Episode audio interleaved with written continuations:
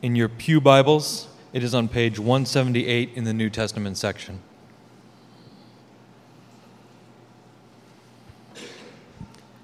I mean that the heir, as long as he is a child, is no different from a slave, though he is the owner of everything. But he is under guardians and managers until the day set by his father. In the same way, we also, when we were children, were enslaved to the elementary principles of the world. But when the fullness of time had come, God sent forth his Son, born of woman, born under the law, to redeem those who were under the law, so that we might have adoption as sons.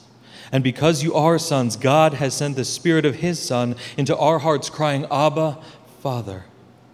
So you are no longer a slave, but a son, and if a son, then an heir through God. Let's pray together. Father in heaven, would you by your Spirit press the truth of this passage home to our hearts deeply, Father, for our lasting security in your love, and Father, so that we might have the message we need to go and tell on the mountain that Jesus Christ, the Savior, is born. Father, meet us in these next few minutes in Jesus' name. Amen.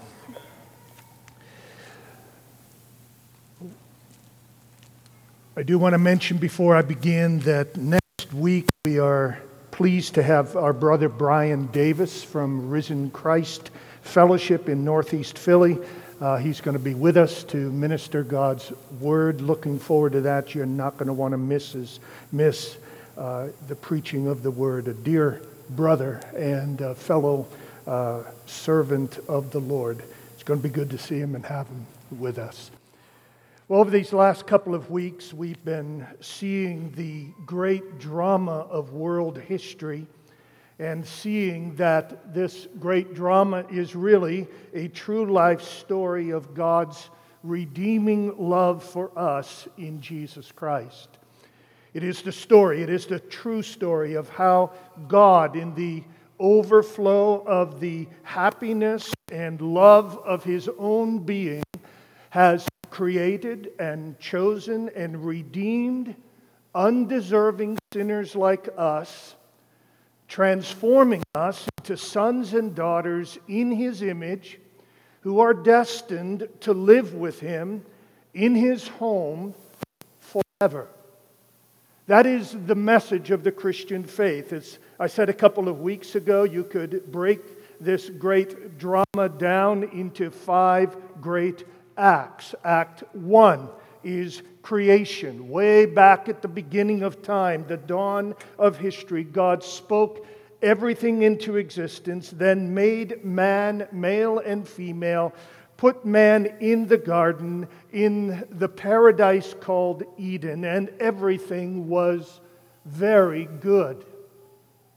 But then within a short time, Act 2 came. It was the fall. It was when Adam and Eve fell into sin, and with that fall into sin, there was a ruining of man's relationship with God, man's relationship with himself, man's relationship with others, and man's relationship with creation. The fall was devastating. But in the middle of Genesis 3, where the fall into sin is recorded, there is a promise.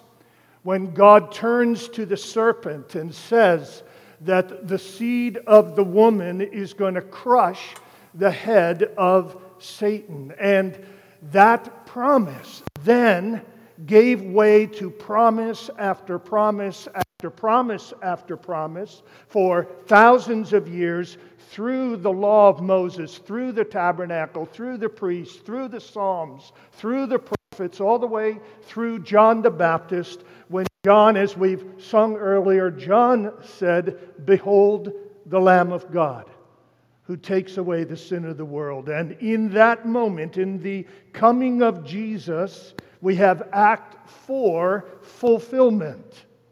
All the promises find their fulfillment in Christ. And in Act 4, there are some incredible declarations and announcements made. Luke chapter 2 For unto you is born this day in the city of David a Savior who is Christ the Lord. John chapter 20 some 33 years later, after Christmas event and the angel announcement, Jesus is hanging on a cross, having suffered agony and the abandonment of the Father on the cross. And Jesus cries out, It is finished. And then on the third day, another great announcement. The angel at the empty tomb says, What? He is not here for he is risen. And then a few weeks later, on the mountain, he ascends up into heaven, and another angel appears and says that he who has ascended into heaven will descend in like manner. He is coming again. And that coming again is going to culminate in Act 5, the consummation of all things, where there's another great announcement made by our Lord Jesus Christ Himself Behold, I am making all things new. That is the drama of history. That is the drama of redemption. That is the great, true story of the love of God for us. Jesus is the promised one. He is the answer to all of our longings. He is the fulfillment of all of God's promises. He is the path that leads us all, all the way home to Eden. And the text that our brother just read in Galatians chapter 4 is a classic New Testament text that is a Christmas text that is so theologically loaded that it could take us weeks to unpack it, and we're going to have to try to do it in just a few minutes here. So let me, let me uh, approach this amazing text in Galatians chapter 4 under these several simple headings the need coming, the manner of his coming, the reason for his coming, the motive for his coming, the application of his coming and the advancement of his coming. We're going to get to all of that, believe it or not, in the next few minutes. But let's begin with the need for his coming. Look at Galatians 4 and verse 3, where we read that we humans were enslaved to the elementary principles of the world. In leading into the announcement of the birth of Christ here, Paul makes this mysterious statement. We were enslaved to the elementary principles of the world. This describes human beings, describes you and me. Before Christ came into the world, before we come by faith to Christ, we are enslaved to the elementary principles of the world. That phrase may not mean much to you, it may seem strange. Uh, once in a while, we get communication, don't we? That sounds a little strange, that is mysterious to us. I got an email from a certain administrative assistant this week who will remain nameless. But this, this email from my administrative assistant reads like this I think that you have both, this was addressed to Alex as well. I think that you have both updated to Sierra on your Mac. But if you haven't, please do so or download Mojave, which is the most recent operating system. Office 365 will no longer update on Macs running Yosemite as of February 1st. I read this and I realized that Karen was typing in tongues. I, I I could make nothing out of this. It, was, it made no sense to me whatsoever. So I emailed her accusing her of typing in tongues, and fortunately, she had the gift of interpretation and came in and helped me out.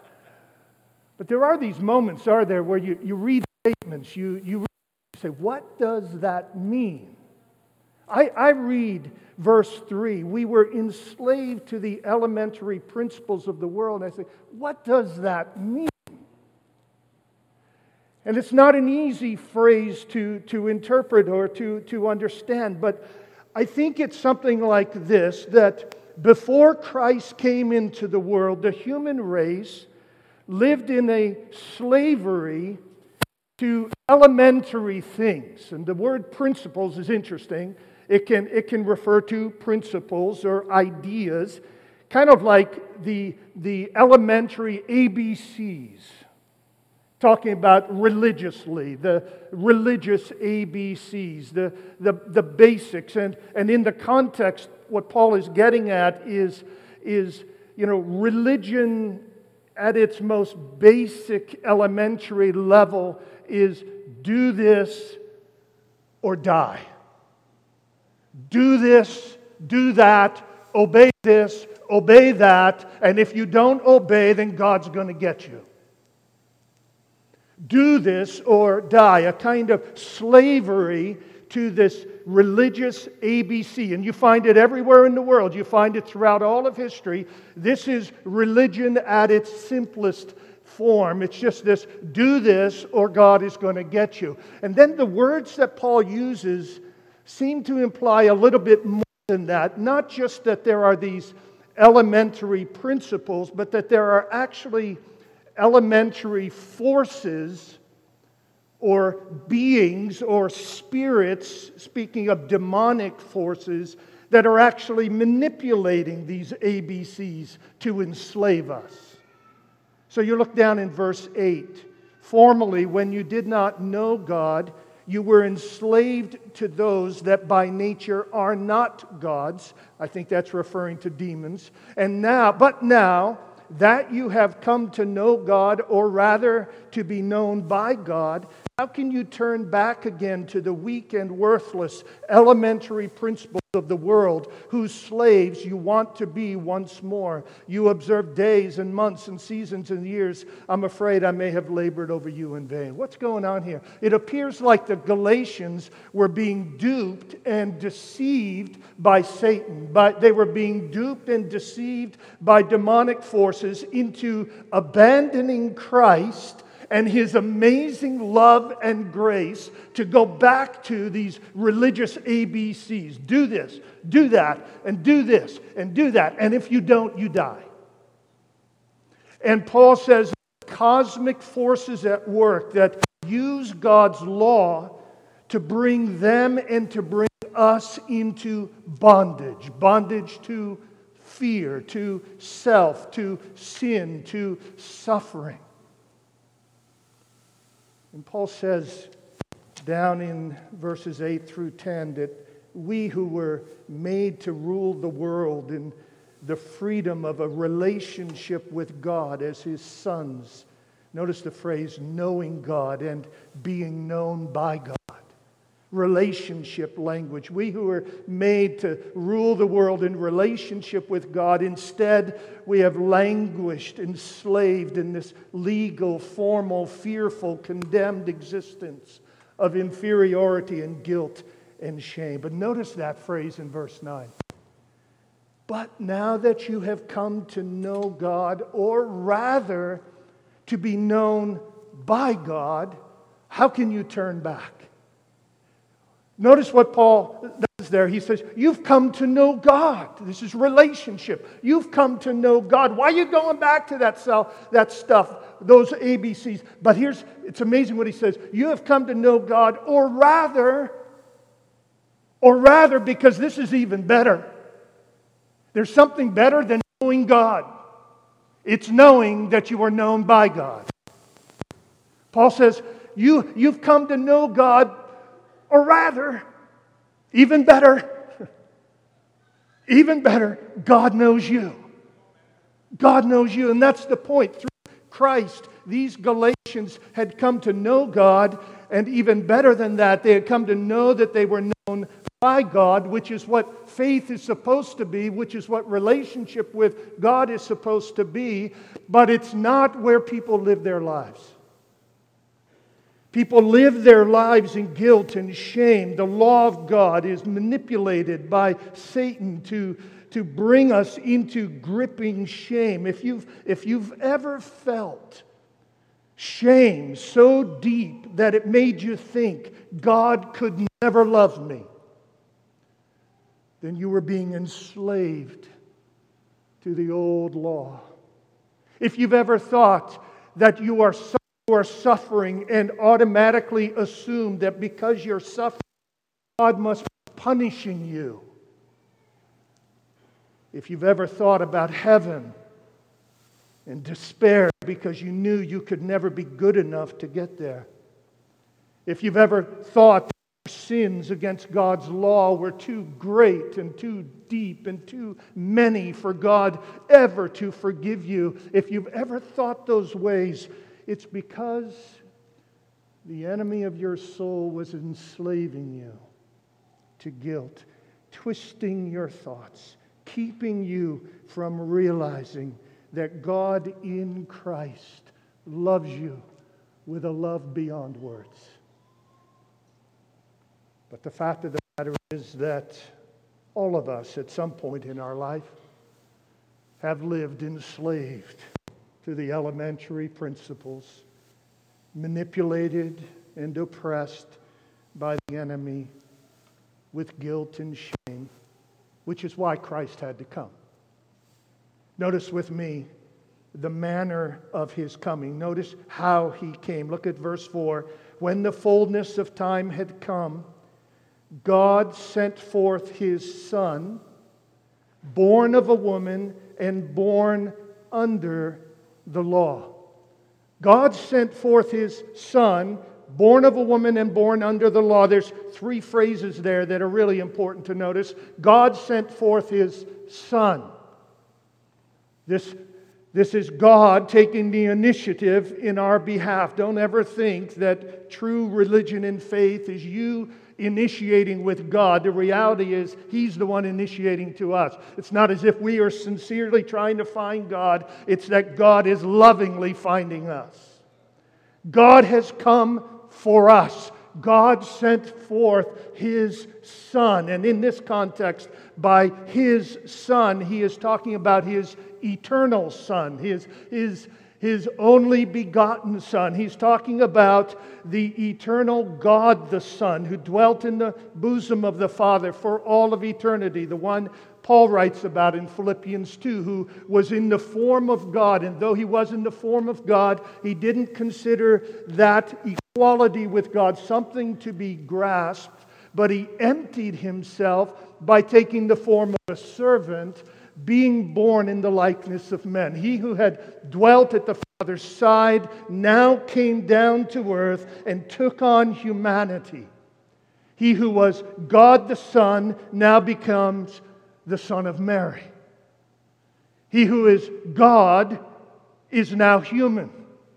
Born, or God sent forth his Son, born of a woman. This is, this is just astonishing. This is Christmas. This is we're, we're in the, the, the deep end of the pool here, folks. This is, this is, this is profound. The, the eternal Son of God, the eternal God the Son, He who had been sung over and sung to by the angels for millennia, He who was the one who sat on Isaiah's throne in Isaiah 6. And the angels are singing, Holy, holy, holy is the Lord Almighty. The whole earth is full of His glory. That's the eternal Son of God, and he came into this world womb. He became the Son of Mary. He was born of a woman. And it says, born under the law. He who was and is the only rightful lawgiver and judge in the universe, became a law keeper. He who wrote the law, he who established the law for all humanity, came into the world and became willing to live by the very same law that he had established. Oh, what humility! what condescension for our sakes. But not only did he subject himself to the law, he was born under the law's penalty. Not only under the law's authority, but under its penalty, even though he himself never broke the law. He always obeyed the law. Here was the manner of his coming. He was God sent, he was woman born, and he was law obligated. Now, why did he come? What's the reason for his coming? Verse 5 God sent forth his son, born of woman, born under the law, to redeem those who were under the law. To, in order to. This is the reason. This is why he was sent. Born. This is why he was born under the law to redeem those, that's you and me, folks, to redeem those who were under the law. He came to redeem us. He came to buy back our freedom. Now, how did he do that? He did that by becoming a curse for us. Look, look back at chapter 3 and verse 10. For all who rely on the works of the law are under a curse. For it is written, Cursed be everyone who does not abide by all things written in the book of the law and do them. Now it is that no one is justified before God by the law, for the righteous shall live by faith. But the law is not of faith, rather, the one who does them shall live by them. Christ redeemed us from the curse of the law by becoming a curse for us. For it is written, Cursed is everyone who is hanged on a tree. Christ put himself under the curse. Remember, remember two weeks ago's message? We were in Eden. We, were, we had seen the fall, Adam and Eve fall into sin. What did God say to Adam? He said, The ground is going to be cursed. And from the ground, instead of it bearing for you nothing but rich and delicious fruit and vegetables, it is also going to deliver what? Thorns and thistles.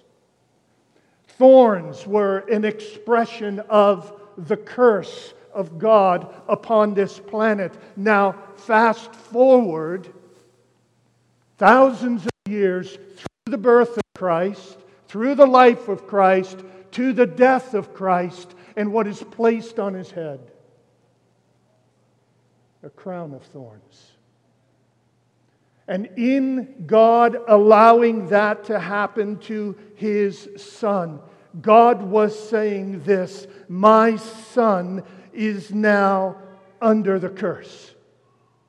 My son is bearing the curse of sin. These thorns that represent sin's curse are now being worn by my dear beloved son because he is going to be made a curse for you on the cross. Cursed is everyone who hangs on a tree.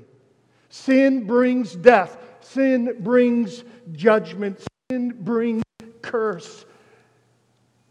And when the fullness of time came, God sent forth his son, born of a woman, born under the law, to redeem those who were under the law, to redeem those who were under the curse of that law. That's why he came. But what's the motive behind his coming? Look at verse 4. When the fullness of time had come, God sent forth his Son born of woman, born under the law, to redeem those who were under the law, so that we, so that we might receive adoption as sons. So God sent forth his Son, the only begotten Son, the one who had been at his side forever, the one who is the radiance of his glory, the, the one who is the, the form of God, equal with God, God sent forth his Son to redeem us so that we could become his sons. God gave up the Son that he had loved forever so that he could redeem us and make us his own sons. Sisters, if it bothers you that both we who are males and females are called sons here, um, keep in mind that both male and female are called the bride of Christ. All right? So it's equal opportunity awkwardness here. But the terms are meant to be collective and inclusive of male and female, of all who believe in Christ. In fact, just back a few verses in chapter 3, we read that, don't we? Verse 26 In Christ Jesus, you are all sons of God through faith.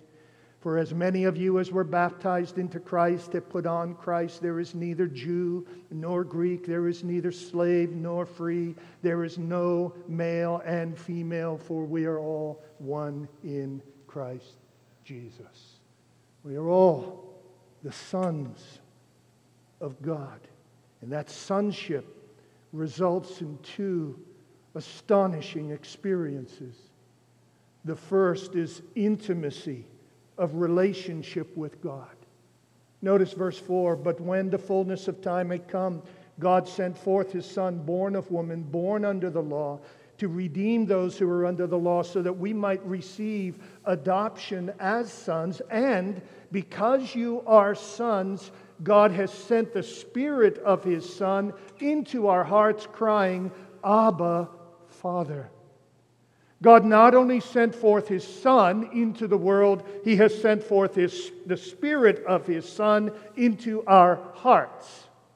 And this Spirit of Christ is in us cries, Abba, Father. He cries out. It, it enables us. The Spirit enables us. He empowers us. He secures us in such a way that we not only pray, O God in heaven, we pray, Our Father in heaven. And we not only pray, Our Father in heaven, we pray, Father in heaven. Abba is an old Aramaic term of dear intimacy between a child and his father. It's a term similar to daddy, it's a term similar to papa. Abba, Father. Abba, Father. Paul says here that we can experience as the sons of God, as the children of God, we can experience this deep intimacy and security in relationship with God.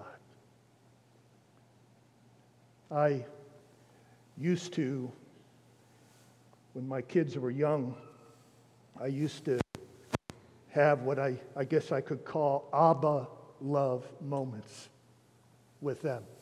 There were times when I would sit them on my lap and I would position their face right in front of mine or mine right in front of theirs, and I would just look into their eyes, and, and I, would, I would do the very best I could to look all the way down into their hearts. And as I was doing that, I would say, I love you. Tuesday is uh, Granddaddy Day. Grandchildren come into our home. Almost every time they come, almost every time I see them at some point, I sit them on my lap and I say, Granddaddy loves you. Granddaddy loves you. Those are Abba moments. Those are tender moments. Those are moments of affection. And God says here that He sends forth the Spirit of His Son into our hearts to give us Abba moments, to give us moments where we just know that we know, that we know, that we know God loves us. And we know that we know that we know He is our dad. He is our Father. This is one of the great blessings of sonship. Talk about no longer being slaves, huh? Talk about no longer being enslaved to the elementary principles of this world and to demonic coercion and all the rest. We are free of that in Christ. Christ came into the world to bear the curse of our sin under the law so that we might be set free from that curse and not only redeemed but adopted, not only set free from hell, but welcomed into the family of God, not only redeemed from the curse, but now adopted as sons. And it doesn't end there. That would be enough, but there's more. Verse 7 So you are no longer a slave, a son. And if a son, then an heir through God. Our sonship is not only a love thing, it is a love thing, but it is a status and a destiny thing. Our sonship positions us to receive a full inheritance from God. God, through Christ, makes us his heirs. We inherit everything he has. Paul doesn't go into the details of this here in Galatians, although he does say over in Galatians 5 that we inherit the kingdom of God. So there's a little clue as to what this inheritance is. It's the kingdom of God. But you have to look in other parts of Scripture to find out more fully what this inheritance is. What we come to find out as you study elsewhere is that this inheritance is the new heavens and the new earth. This, this inheritance is the Garden of Eden, only infinitely better because it will be secure forever and will be the forever presence of God. What we have to do here is we have to go back to Genesis 1. Remember what happened in Genesis 1 two messages ago. Genesis 1, God made everything. And then God made man, male and female, and God looked at or brought man to everything, so to speak, and said, Adam, Eve, see all that? It's yours. She goes, I want you to have dominion and fill the earth. This is your planet. This is your world. This is your kingdom. And I want you to rule this kingdom for my honor and glory, representing me on this planet, but it's yours. But then the fall happened. And what happened? We got banished from the garden. We got kicked out of Eden. But Jesus comes along. Jesus says, I'm going to redeem you from the curse of Adam's sin I'm going to adopt you into my family as my sons and my daughters, and now as my sons and daughters who are redeemed image bearers of mine. Now you get to inherit everything that I made you for. It's all yours. It's all yours. And this is why, when we get to the book of Revelation, we see this truth expounded time and again. I just want you to listen as I move toward a close. I want you to listen. Notice I said as I move toward a close. I, I didn't say as I close, as I move toward a close. Carefully chosen words. I want you to listen to three or four texts. Just hear these words Revelation 5, verses 9 and 10.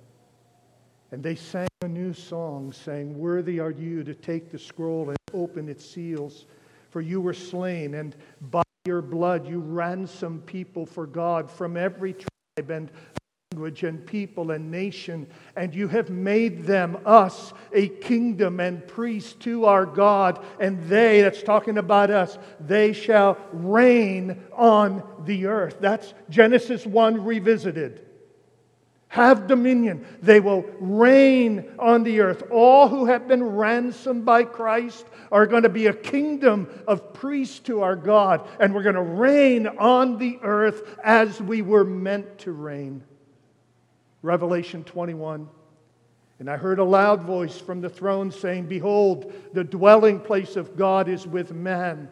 He will dwell with them, and they will be his people, and God himself will be with them as their God. He will wipe away every tear from their eyes, and death shall be no more.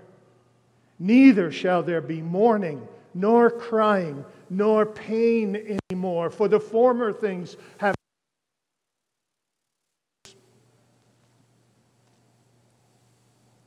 Is it on? Okay. He, he who was seated on the throne said, Behold, I am making all things new. Also, he said, Write this down, for these words are trustworthy and true. And he said to me, It is done. I am the Alpha and the Omega, the beginning and the end. To the thirsty, I will give from the spring of the water of life without payment. Listen to this. The one who conquers, that's talking to any and all of us who love Christ and who live life in Him. The one who conquers will have this heritage, this inheritance. This belongs to them, and I will be his God, and he will be my son. Revelation 22. Then the angel showed me the river of the water of life, bright as crystal, flowing from the throne of God and of the Lamb through the middle of the street of the city. Also, on either side of the river, the tree of life with its 12 kinds of fruit, yielding its fruit each month. The leaves of the tree were for the healing of the nations. No longer will there be anything accursed. But the throne of God and of the Lamb will be in it, and his servants will worship him. They will see his face, and his name will be on their foreheads, and night will be no more. They will need no light of lamp or sun, for the Lord God will be their light, and they will reign forever and ever. Eden restored, the tree of life that the angels banished Adam and Eve from eating from once they had sinned. Remember that. That's why, that's why the angel was there with the sword to keep Adam and Eve away from the tree of life, lest they eat in their fallen condition and live forever as fallen, corrupt sinners. God banished them from the tree of life. But now, now, when Jesus comes back, Act 5, when consummation happens, when Jesus' second coming happens, when he comes not to bear our sins on the cross, but when he comes to rule and reign riding a white horse, when he comes again, we will reign with him and we will get to eat from the tree of life. Eden restored. That's what Christmas is about. Christmas is about the triumph of the eternal Son of God in behalf of his people. Christmas is about God in Jesus doing everything that had to be done to take away the curse of our sin, to bring us into his family, so that we might be his heirs and inherit the earth. Now, how do we apply this? It is by faith in Christ. If you're here today and you are on the outside of this looking in, you're thinking, wow, that is some destiny. That is a glory awaiting. I want in. I want in. I want to be a part of that. I want, I want to experience in my own being, in my own life forever and ever that for which I was made. I was made for dignity. I was made for majesty. I was made to be on a throne. I was made to rule earth and heaven. I was made to rule with Christ. I was made for glory, but man, I'm living my life in the gutter, in the shame, in the sin of my heart. I want to be free. I want to be free. I want to be who I was made to be. What you need to do is simply confess that you're a sinner who needs a Savior and trust that Jesus died for your sins and rose again to deliver you into this eternal glory. You just need to sincerely humble yourself before God. Stop trying to do it on your own and make it on your own, realize you cannot make it on your own. You need a redeemer. You need a curse bearer. You need somebody to take your hell for you. You need somebody to transform you. You need someone to take you to glory. And Jesus is the only one who can do it. He's the only one who can do it. So, what you can do right where you are right now, what you can do in your own heart you say, Jesus, Jesus, I now believe. I now believe that Christmas is not some sentimental, quiet whatever in a manger somewhere. Christmas is the coming of my deliverer and my Redeemer and my Lord and my King. And Jesus, I know you died for me on the cross and I know you rose from the dead. I believe. And when you sincerely put your faith in Jesus as your Savior and Lord, you are forgiven of all of your sins. The curse is removed. You become a son or a daughter of God destined for glory. Right now, that can happen. You don't have to earn it, you don't have to buy it. You don't have to purchase it. You don't have to merit it. You don't have to put together a string of good works that somehow or other tries to impress God. No. Admit that you can't do any of those things, and only Jesus is good enough to get you there. And trust in Him. And you may have walked in enslaved to shame and guilt. You can walk out destined for glory just by bowing your heart and head before Jesus today. And if you're a Christian already, you're destined for glory. Don't, don't live as a slave of elementary principles. Don't, don't walk around guilt stricken and shame filled. Know this Jesus died to take your curse away. Jesus died to clean up the shame. Jesus died to make you whole. Each day of your life, think thoughts like this I am redeemed by Christ. I am secured by the Spirit. I am loved by the Father. I am no longer cursed. I am a son, an image, and an heir of God. I am destined for glory. And allow the power of Christmas and Good Friday and Easter and Ascension Day and the second coming of Jesus, allow the power of the person and work of Christ to set you free. Oh, that God would do this in each of our hearts. Let's pray. Heavenly Father,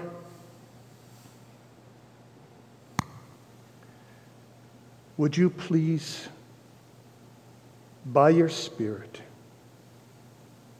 first of all, bring any who are here today who have never come to faith in Jesus, bring them to a place of faith and surrender.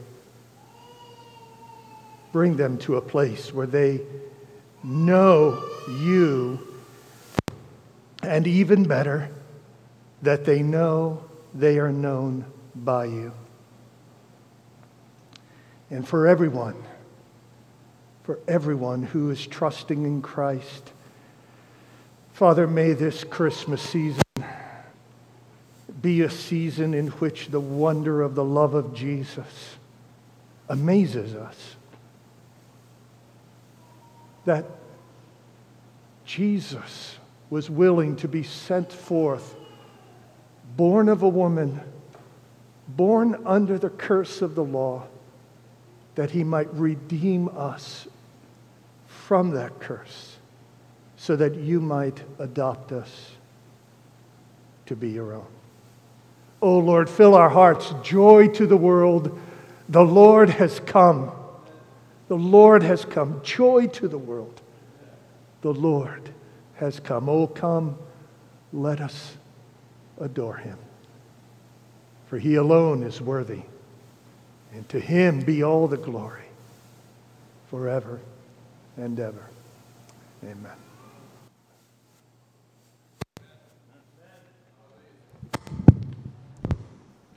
Amen. Joy to the world. Oh my goodness. Isn't that good news? Genesis 3 to Galatians 4. Thorns of the fall to thorns on a crown. Slaves to sin to bound by grace to our Master Jesus. Destined for wrath to inheritors of glory. Amen. That's what Christmas is all about. And I trust that the Spirit of God was helping you to just